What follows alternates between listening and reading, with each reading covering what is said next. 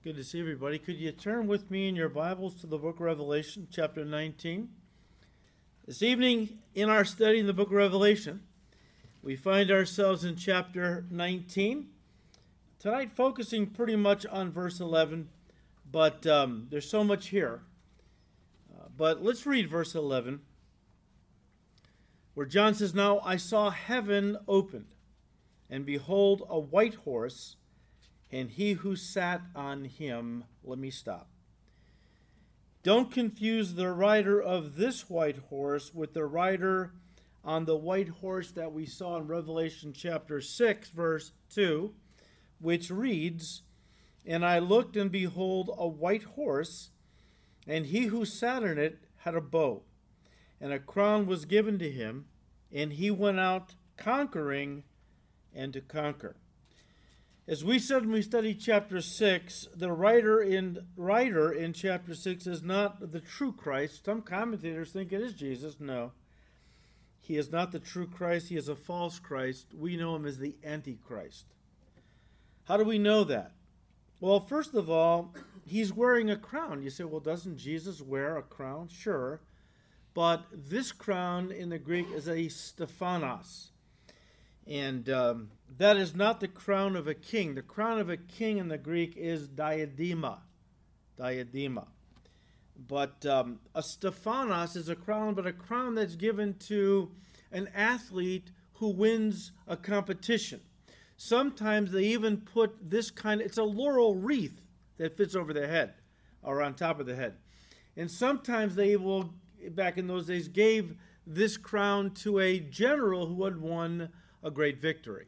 And they would throw him a big parade, and they would place on his head uh, a Stephanos crown, a laurel wreath, and that was, of course, the, the crown wasn't worth anything, but it was the it was the the symbolism. It was what it represented, right? Our American flag is what cloth and ink. In, intrinsically, it has no value, but it's what it stands for, where all the power and all the di- dynamism comes from, right? Um, so, first of all, he's not wearing the crown of a king, he's wearing the crown of a conqueror, a victor. Secondly, he is holding a bow. That's the writer in chapter 6, verse 2. And whenever Jesus is seen holding a weapon in Revelation, it's always a what? A sword. A sword. Here we have the climax, guys, of redemptive history, the second coming of Jesus Christ to the earth to establish his kingdom. And in verse 12, it says, when he comes, he will wear many crowns, many diadema, because he is the King of kings and the Lord of lords. Once again, verse 11 Now I saw heaven opened, and behold, a white horse, and he who sat on him was called faithful and true. Well, there's no one in this universe called faithful and true except for the Lord Jesus Christ. And in righteousness he judges and makes war. You know, it may interest you to know that next to the subject of faith, there is no other subject in the Bible that is mentioned more than the second coming of Jesus Christ. I didn't know that until it was pointed out to me. The second coming of Jesus is mentioned 1,845 times in the Bible. One out of every 30 verses mentions it. Seven out of 10 chapters in the New Testament talk about it. For every one time the first coming is mentioned in the Bible, listen, the second coming is mentioned eight times. And yet, so many churches and Christians have stopped talking about and looking for the return of Jesus Christ to the earth to establish his kingdom. Why is that? Well, first of all, I believe it's because many Christian churches don't teach prophecy to their people. First of all, liberal churches don't even believe in prophecy. They think that these things were written after the fact and made it seem like they were predicting the future. Liberal churches don't even believe in prophecy, but I'm talking about uh, many evangelical churches, uh, why they don't teach prophecy to their people. Um, first of all, because they believe it makes people uncomfortable. And today, in churches across America, for the most part, not all but many churches, it's all about making people feel comfortable. Good heavens, why would you say anything to them that would make them uncomfortable and where they're going to go down to the churches down the street? I mean, there's churches everywhere they can go to. We have to make them happy. And so they want to stay away from anything controversial.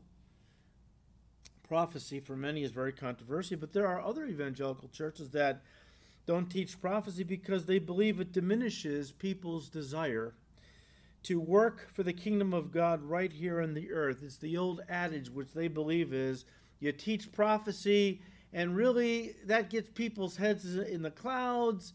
And if they're too heavenly minded, they're not going to be any earthly good. We've ta- talked about that. That, that. That's of the devil. That's not a biblical concept. You can't be any earthly good unless you are very heavenly minded, because that's what we're working for. Uh, to see people say that they can spend eternity in heaven, right? So there's a lot. But secondly, so it makes people uncomfortable. Uh, number two, they, they just think that it diminishes uh, Christians' desires to work for the kingdom of God right now on the earth. But also, many churches don't talk about or teach prophecy because, truth be told, they wouldn't mind if Jesus didn't come back for another thousand years. Or at very least, if he did, just didn't come back in their lifetime. Why is that? Well, because here in the West, at least in the West, at least, they've got it pretty good. They've got it pretty good. So why rain on everyone's parade with all the negativity that comes uh, with the subject of prophecy? I mean, right? You know, the logic goes. I mean, God. I mean, with God blessing America like He has, um, doesn't He want us to enjoy His blessings? You know, doesn't He want us to just enjoy what He's given us? um, rather than, than depress people by teaching them about coming judgment and death and famine and, and uh, disease and, and so on. You know, Revelation stuff. Most churches today will not even go near the book of Revelation. But first of all, to respond to that logic, let me just say this 27% of the Bible is prophecy. So if you're not going to teach prophecy in your church, you're not going to teach over one quarter of God's word. And didn't Jesus tell us that man shall not live by bread alone, but by every word? He didn't say except the 27% that's prophecy. Man shall not live by bread alone, but by every word that proceeds from the mouth of God, and God spoke prophecy in his word. And while it is true that for many years we Christians in America have had it pretty good, as God has poured his blessings out upon us, folks, things are a changing. The blessings that we have come to expect, and even many have come to believe they deserve as Americans, are slowly being removed from our country. You know it. I don't have to tell you that. And if inflation keeps rising and necessities keep diminishing, they're talking about food shortages, um, power shortages, if all these things keep going and increasing, or if persecution against Christians begins, well, the collective cry of the people of God in America could soon be, Come quickly, Lord Jesus. And don't you know, maybe that's exactly what God is up to in allowing things to get progressively worse and worse in our country, but also in many countries in the West. As we have said in the past, Christians in third world countries that lack basic necessities and suffer constant persecutions for their faith long for Jesus' appearing. They long for his coming. Let me read you part of something I read a couple of Sundays ago. Uh, not as long as the one I read then, but Again, this gets right into the topic we're talking about. One pastor said with regard to this, and I quote I once visited an isolated eastern city in the former Soviet Union where I met with 1,500 impoverished Christians. They were the descendants of exiles, and they and their ancestors had suffered terribly under Soviet oppression for three quarters of a century. Their poverty was so severe that they had to work hard every day just to put food on the table. The subject that was most on their hearts was their future in the glory of heaven. I had the privilege of teaching them about that from Scripture for several hours, and many were so overcome that they wept with joy. The pastor said their response was strikingly different from that of many Christians in the West who have things so good that they do not know what it is to long for heaven. As a result, they live as if going to heaven would be an unwelcome intrusion into their busy schedules, an interruption of their career goals or vacation plans. They do not want to see heaven until they have enjoyed all the pleasures the world has to offer. When they have seen it all and done it all, or when age or sickness hinder their ability to enjoy those pleasures, then they will be ready for heaven. The pastor says when the church loses its focus on heaven, it becomes self indulgent and self centered, materialistic and worldly, spiritually weak and lethargic. The pleasures and comforts of this present world consume too much of its, the church's, time and energy. Unquote. Of course, you all remember what Paul said in Colossians chapter 3. Let me read to you the first four verses. If then you were raised with Christ, yes, spiritually raised, right? Seek those things which are above, where Christ is, sitting at the right hand of God. Set your mind on things above, not on things on the earth. For you died, and your life is hidden with Christ in God. When Christ, who is our life, appears, then you also will appear with him in glory. The key to living for Jesus right now is to keep your eyes on him. He's in the heavenlies. Keep your eyes on things above. This is not our home. We know that. The Bible is clear. We are pilgrims and sojourners only passing through to our eternal home in heaven. The problem is for too many of us, and myself included, as Americans, we have been showered with so many blessings that honestly, if Jesus didn't want to come for a while, it wouldn't bother me. But it certainly would bother a lot of Christians around the world who have nothing and uh, who are persecuted daily for their faith and who long for his coming. They could teach us a lot about what it means to be a Christian and keep our perspective where it should be. Well, verse 11 again. Now I saw heaven opened, and behold, a white horse, and he who sat on him was called faithful and true, and in righteousness he judges and makes war. Once again, we have the second coming of Jesus Christ to the earth in view here to establish his kingdom. Now, let me say this don't confuse the second coming of Christ with the rapture of the church. You would be shocked if you knew how many Christians and commentators um, blend them together and act as if they're the same event. The rapture happens before the tribulation period begins. I'm totally convinced of that. And I think we see that in Revelation chapter 4, verse 1, where the church is taken to heaven, and the tribulation period doesn't begin until chapter 6, verse 1. So the rapture happens before the tribulation period begins, whereas the second coming takes place at the end of the tribulation period here in Matthew in uh, Revelation 19. At the rapture, Jesus comes, listen, for his church and snatches her off the earth to meet him in the clouds. At the second coming, he comes with his church from heaven to the earth to establish his kingdom. The language that's used of the rapture is the rapture happens suddenly, um, without any warning silently. We hear the trumpet, we hear the angels shout, but apparently the world does not. They are left to wonder what has happened to millions upon millions upon millions of people who've just disappeared. But the Bible never speaks of Jesus' second coming as a quiet or secret event. That's what cults like, like the Jehovah's Witnesses teach. Um, I should have pull out some of my material resources because I'm doing this from memory, but the Watchtower has predicted that Jesus Christ was going to return, I don't know how many times. I think 1914, 1917, 1925. I mean, it just keeps going. The last time it was like in the 1970s, right?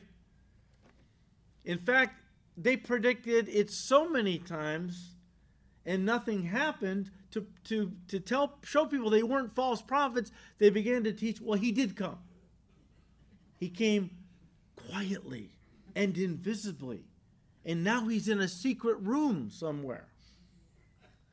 Well, excuse me, but didn't Jesus combat that idea before he went to the cross?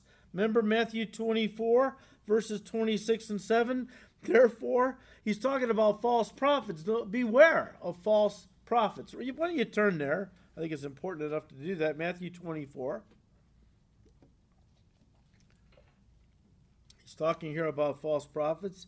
Therefore, if they, verse 26, therefore, if they say to you, Look, he is in the desert, do not go out. Or, Look, he is in the inner rooms. Oh, it's a secret place. Don't believe it. For as lightning comes from the east and flashes to the west, so also will the coming of the Son of Man be. I will light up the sky with my second coming glory and every eye is going to see me. I'm not going to tiptoe invisibly into some secret room somewhere. Remember what we read in Revelation chapter 1, verse 7, which says, Behold, he is coming with clouds, and every eye will see him, even they who pierced him.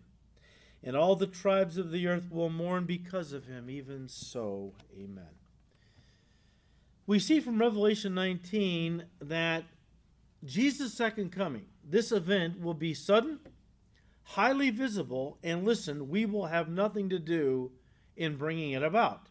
Now, I say that because there are those who believe that Jesus' return and the establishing of his kingdom, listen, will not be something that happens suddenly when he chooses to come.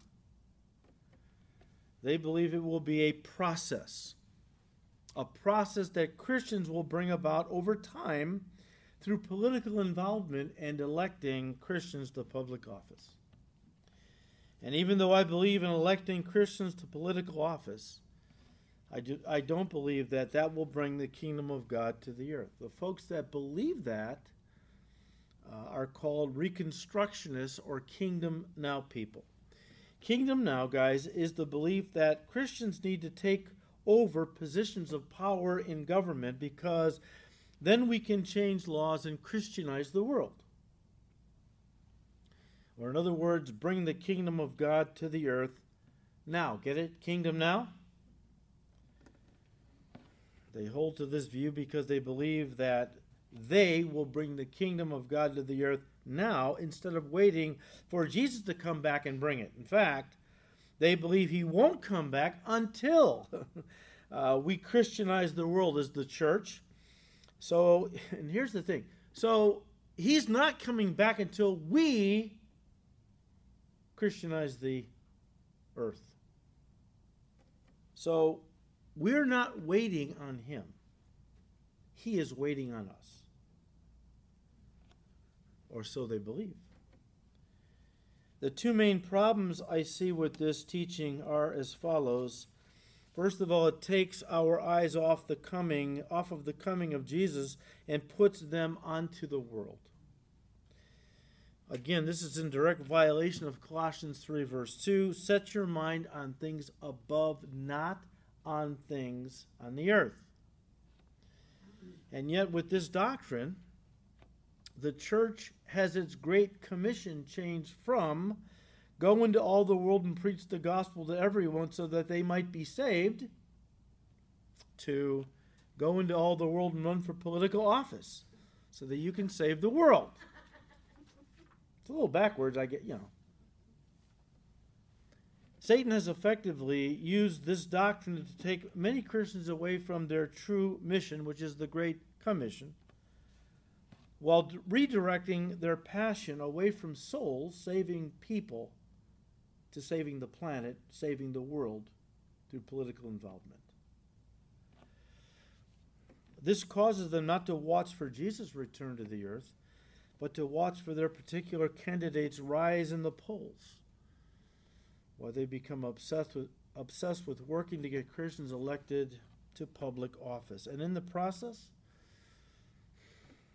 it effectively neutralizes their witness to this lost world. They're not really focusing on saving people, they're now focusing on saving the world through politics. And so it neutralizes their witness, a witness that Jesus was so passionate about when he said in Luke 19, verse 10, I, I, the Son of Man has come to seek and to save those who are lost. Guys, we must in these last days keep our eyes on the ball. What do I mean? We must stay focused on what Jesus commanded us to do, and it was very simple. Go into all the world, into all the world, preach the gospel, save the lost, and be vigilant in watching for my return. Look at Revelation chapter 3, verse 3.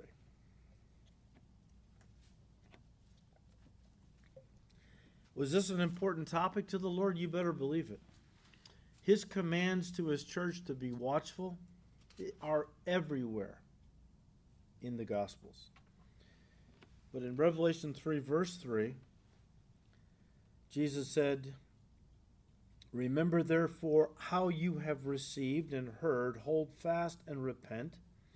Therefore, if you will not watch, I will come upon you as a thief, and you will not know what hour I will come upon you. I will have you turn to Mark. Mark 13.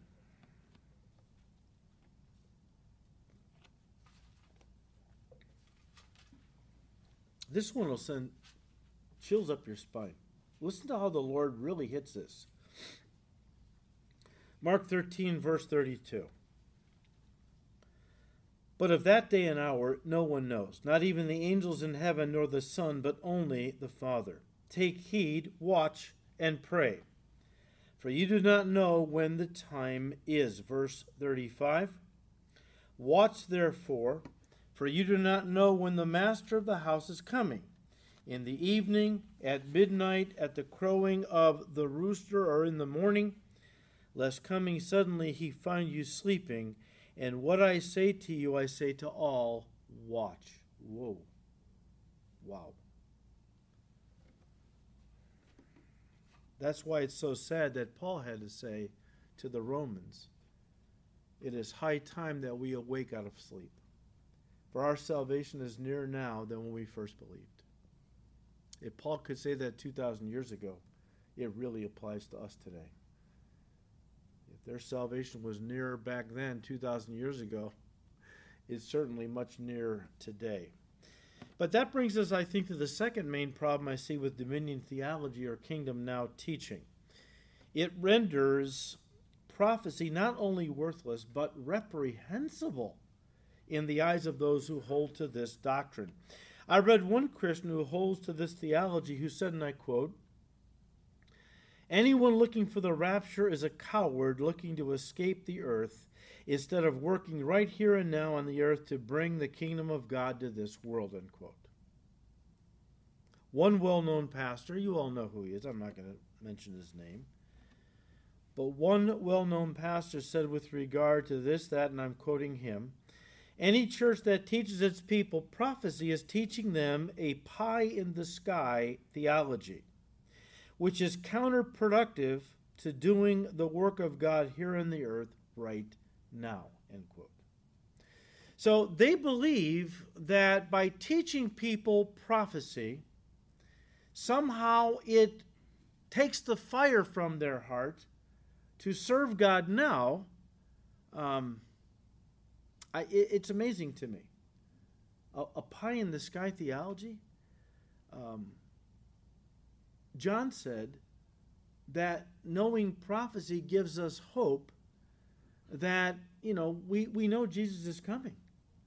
And uh, it's a hope that will um, make us more holy in our walk with the lord because why would i want him to come and find me all entangled with the world if i know that the rapture could happen at any moment? Um, you know he who has this hope within him purifies himself even as Jesus is pure, John said. But one author put it this way he said, and I quote, Many Christians in churches today aren't looking for the Lord's coming because they believe he won't come until they Christianize the world. It's called Kingdom Now or Reconstructionism. Christian Reconstructionism basically teaches that it is it is the church's responsibility to deconstruct this present evil age of man's rule upon the earth and then reconstruct it by voting Christians into office that will then pass righteous le- legislation that will transform the world into a Christian utopia. He says it has its roots in liberal theology, which has always seen the church's mission as that of saving humanity, not from hell, but from poverty, injustice, famine, disease, and lately from things like global warming and other environmental issues that are damaging and destroying the earth. This has become the fastest growing movement in the church today. How sad. At a time when we are nearer to Jesus Christ's return than ever before, and where prophecy is such a critical thing uh, for the church to embrace and understand because it points us to how soon Christ is coming so that we live holy lives and are vigilant and really serving Him, the devil has got us, the church redirected. And, and, and now it's all about fixing the world. It's all about, you know, um, you know, making the world a beautiful utopian kingdom that Christ can come back and take charge of it. This has become the fastest growing movement in the church today. These are churches that put down the teaching of prophecy, which they say causes people to have their heads in the clouds.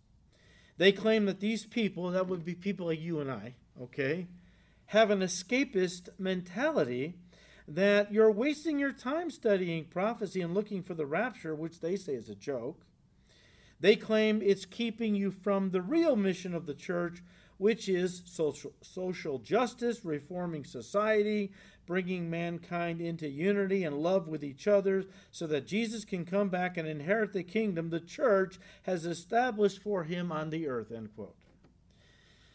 Listen, folks, the, uh, listen, these folks sincerely feel that for a Christian to believe that Jesus will come and rapture his church at a time when the world has become so bad and therefore ripe for God's judgment, well, they believe that's to declare defeat. Look, the world needs the church now more than ever any other time in history, they, they, they maintain. Why would we want to be raptured out of here when, you know, this is a time that we need to stay here and be a light and bring God's love to the world and unify the world and so on and so forth. And all of that is noble, it's just misguided. I mean, God never told us that was the mission of the church to fix the world, to go and unify the planet, and take care of issues like global warming and things that are destroying God's creation. Those are all things Jesus promised he would do when he returned. What's my mission? What's your mission? Go into all the world, preach the good news. To everybody you come in contact with, Jesus is coming soon. When he comes, he's going to fix this mess. He's the only one who can. Keep your eyes on him. Stay in the word. Be vigilant. Watch for his return. How do you watch for Jesus? You got no prophecy. You can't watch for Jesus' return if you're not looking for things he said would happen before he came. That's prophecy.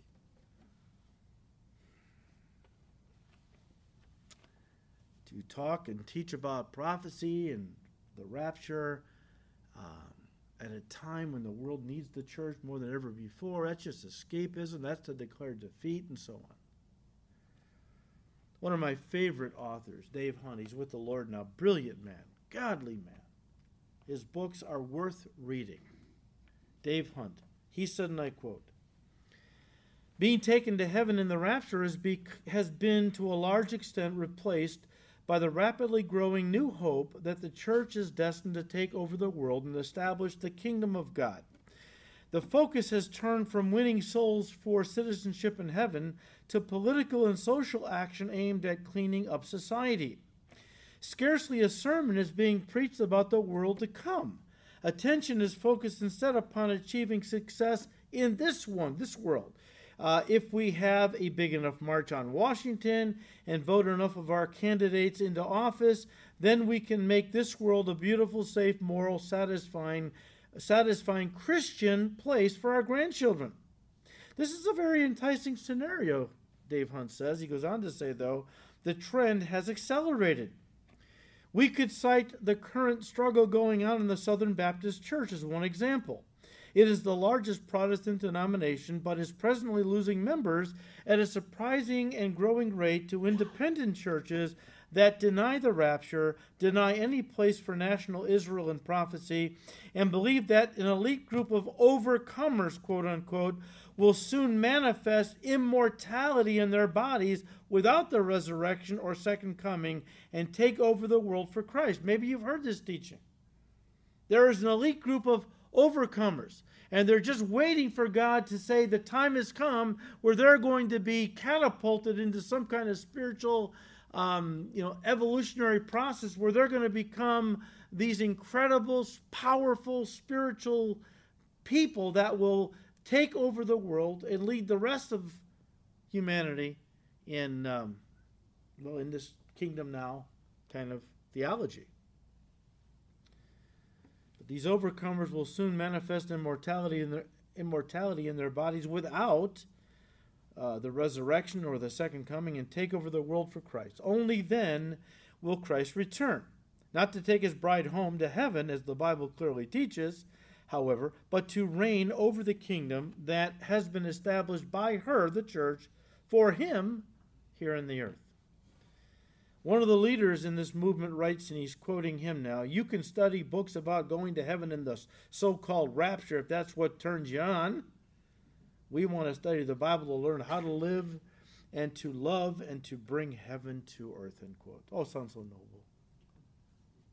You know, over the course of the history of the church, there have been many people, false prophets, who have risen up, always with good intentions. They never come across as selfish or misguided. They're always ahead of the curve, they're always ahead of their time. They have found the truth when so many other Christians have missed it. Joseph Smith Jr., founder of the Mormon Church, said for 1900 years, uh, the church was not the true church. It was an apostate church. And it wasn't until Joseph Smith got a revelation from God, um, you know, where an angel appeared to him, the angel Moroni, you know, and showed him these golden plates, uh, the golden plates of Nephi, which had this revelation from God. But you couldn't read it, they were in Egyptian hieroglyphics. And so he had to have a special pair of glasses given to him called the Urim and the Thummim and when he put them on, he could magically read the tablets. And what were the tablets? It became the Book of Mormon.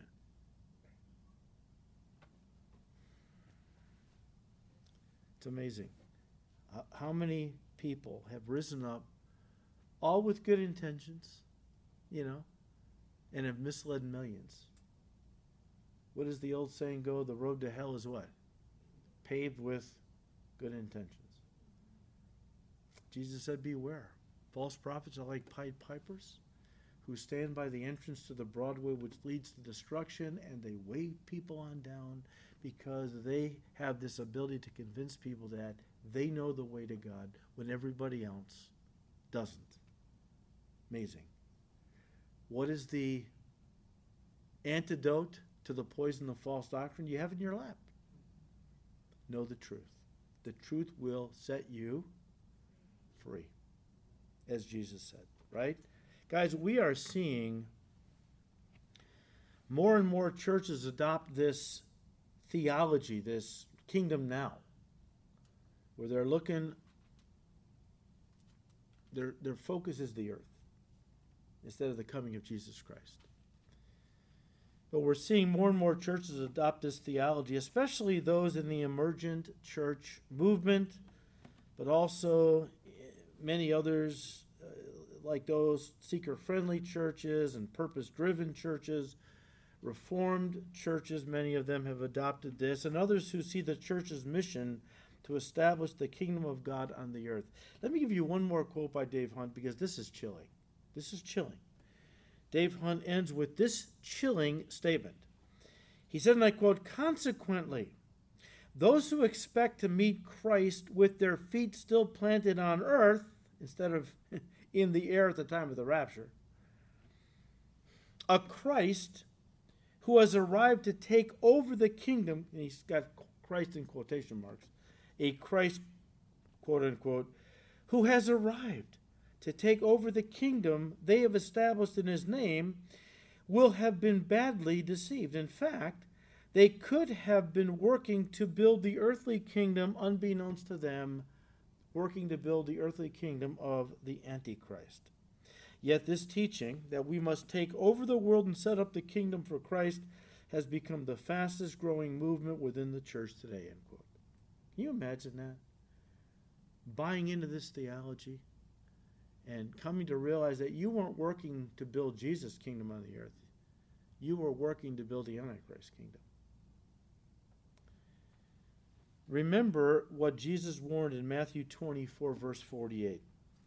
It is an evil servant that says in his or her heart, My master is delaying his coming. Yes, delaying is coming for any reason, guys, including delaying is coming until we, the church, can establish the kingdom of God upon the earth through our political action. Turn to Philippians 3.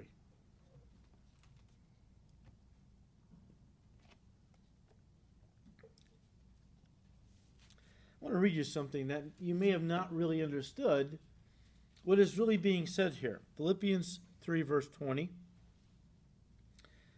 where Paul said, For our citizenship is in heaven, from which we also eagerly wait for the Savior, the Lord Jesus Christ do you know the word citizenship? And I made sure I checked the Greek today on my Bible program, and sure enough, it, it, it's true. But the Greek word translated citizenship is a word we get our English word politics from. Our politics is in heaven from which we also eagerly wait for the Savior, the Lord Jesus Christ. Now, don't get me wrong. I am not saying, because I think it is the, um, it could be the Jehovah's Witnesses, or it might be another group, that believes because this is not our home, we should not be involved in any kind of political process. We shouldn't vote. We should just basically stay off to the side. Uh, this world is not our home. So we're not to have any part in electing leaders, and so that is also wrong. That is also wrong. Jesus taught us that we are members of two kingdoms as Christians. Remember how they tried to trip him up? Because in those days, the Romans had imposed what was called a head tax. A head tax. What is that? That was a tax that you had to pay Rome for the right to live. Well, the Jewish people were furious God gives us the right to live, not man, right? So they, it was a real hot button issue. And so the, the Pharisees picked up on that. They knew that they had, they could lay a trap for Jesus with this very issue, right? And they figured that, and they, so they came to him and showed him a coin and, um, and said, you know, um, Caesar says that we are to pay taxes to Rome. What do you say? See, however he answered, they thought they had him. If he said it's not lawful to pay taxes to Caesar, oh, he's telling people not to pay taxes. They could Rome could have arrested him. If he would have said yes, it's lawful to pay taxes to Caesar, then the Jewish people, all of his Jewish followers, would have walked away and followed him no more because they believed their right to exist came from God. So what did he do? In one of those moments of the gift of the word of wisdom. He said, Show me a coin. They showed him a coin. He said, Whose image and inscription is that? They said, Well, Caesar's. He said, Well, then give to Caesar what belongs to Caesar, and to God what belongs to God. That has always marveled me, that, that answer. I mean, that is so incredibly wise. They thought they had him trapped in the horns of a dilemma. No way. But it does teach us, and it wasn't just Jesus who taught us that, this Peter and Paul and the other apostles in the New Testament taught us that as Christians, we are members of two kingdoms. We are first and foremost members of the kingdom of heaven. That's our primary loyalty, where, where our primary loyalty lies. But we are also members of a kingdom on the earth. For us, it's America. And the Bible says we are to be good citizens. We are to obey the laws of our land because, as good citizens, we give a good witness. Okay? We give a good witness. Um, so, uh, so when Paul says our politics are in heaven, he's not saying that we have we should have no political involvement here in the earth. There's a balance, though, right? And as long as our government tells us we can do the things that God says we can do, and we don't have to do the things that God says we can't do, then we're going to be good citizens. We're going to obey the laws of our land. If our government ever says we can't do something God says we are to do, go to church, read the Bible, or we uh, vice versa. Now, what is it? Acts 5 29 kicks in. We must obey God rather than men. But until that time, we should do our best to, you know, be good good citizens of both kingdoms. Good Christians, good Americans, pray for our leaders, obey our God. It's getting harder and harder to do that, by the way.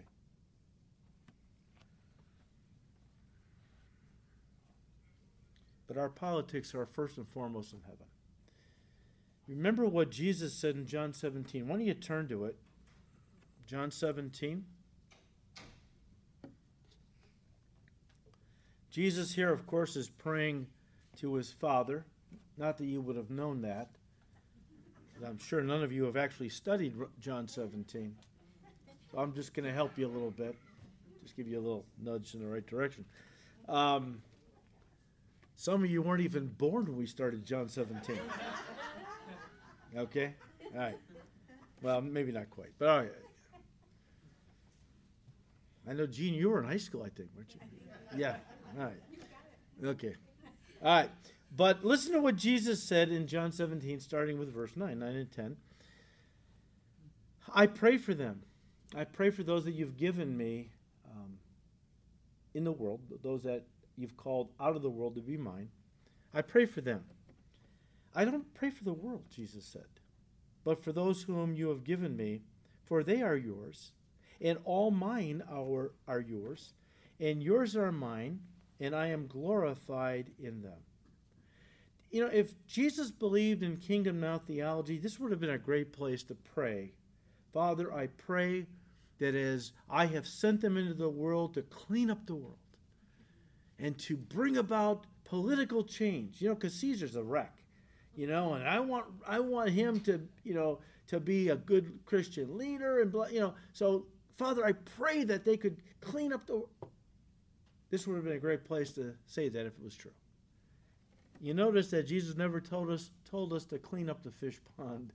He only told us to fish in it. You'd be wise to never forget that. In John 17, he didn't even pray for the world because but for the people who would come to him out of the world, the world system, because he knew that at one point God was going to judge and destroy this world. That's what Revelation 6 through 18 is all about. That's what we've been studying for many months now, right? And after the, the fallen world system of man was judged and destroyed, Jesus would come back and establish a new world order, the kingdom age, right? Let me read Revelation 19, verse 11, one last time, and we'll close. Now I saw heaven opened, and behold, a white horse, and he who sat on him was called faithful and true, and in righteousness he judges and makes war. Guys, this would have been very graphic to John because in those days, and most of you know this already, but this would have been especially graphic to John, who came from the first century. Because in those days, when a king came to a city riding on a white horse, it meant he came as a conqueror to make war. They all knew that. Now, if he came riding a donkey, it meant he was coming in peace, to make peace. Jesus, at the time of his triumphal entry, which was the culmination of his first coming, came riding into Jerusalem riding what? A donkey. A donkey. He came not as a conquering king, he came as a sacrificial lamb, the Lamb of God, the Prince of Peace. His first coming was all about dying for sinners that we might have peace with God and enter into a relationship that would never end. And someday a kingdom that would be forever. When he comes the second time, he will be riding a white horse. A white horse is a king who comes to conquer and take control.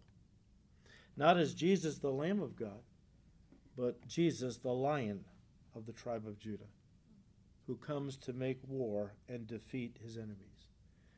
We will pick it up there next time because that's exactly what we see unfold now in the narrative in Revelation 19. So keep all that in mind. We will pick it up next week uh, at this point. Father, we thank you for your great love wherewith you loved us. We, you sent your Son, who was a willing sacrifice, the Lamb of God, who died in our place for the sins of the world. And Lord Jesus, you are coming again, but this time as a conquering king. And you will take possession. You will defeat the kingdoms of this world who are against you, and you will replace them with your kingdom and you will be the ultimate king, the king of kings and the lord of lords. You will wear many crowns, many diadems. And your reign is going to be a loving reign, a peaceful reign, but a powerful reign. You are not going to allow sin and rebellion. You will punish the wicked, and you will make sure the righteous have complete and total justice. It will be a world of beauty, a world of love, a world of peace. And we look forward to your coming to give us this kingdom. And like John, we say, even so, come quickly, Lord Jesus. We ask all this in your precious name. Amen.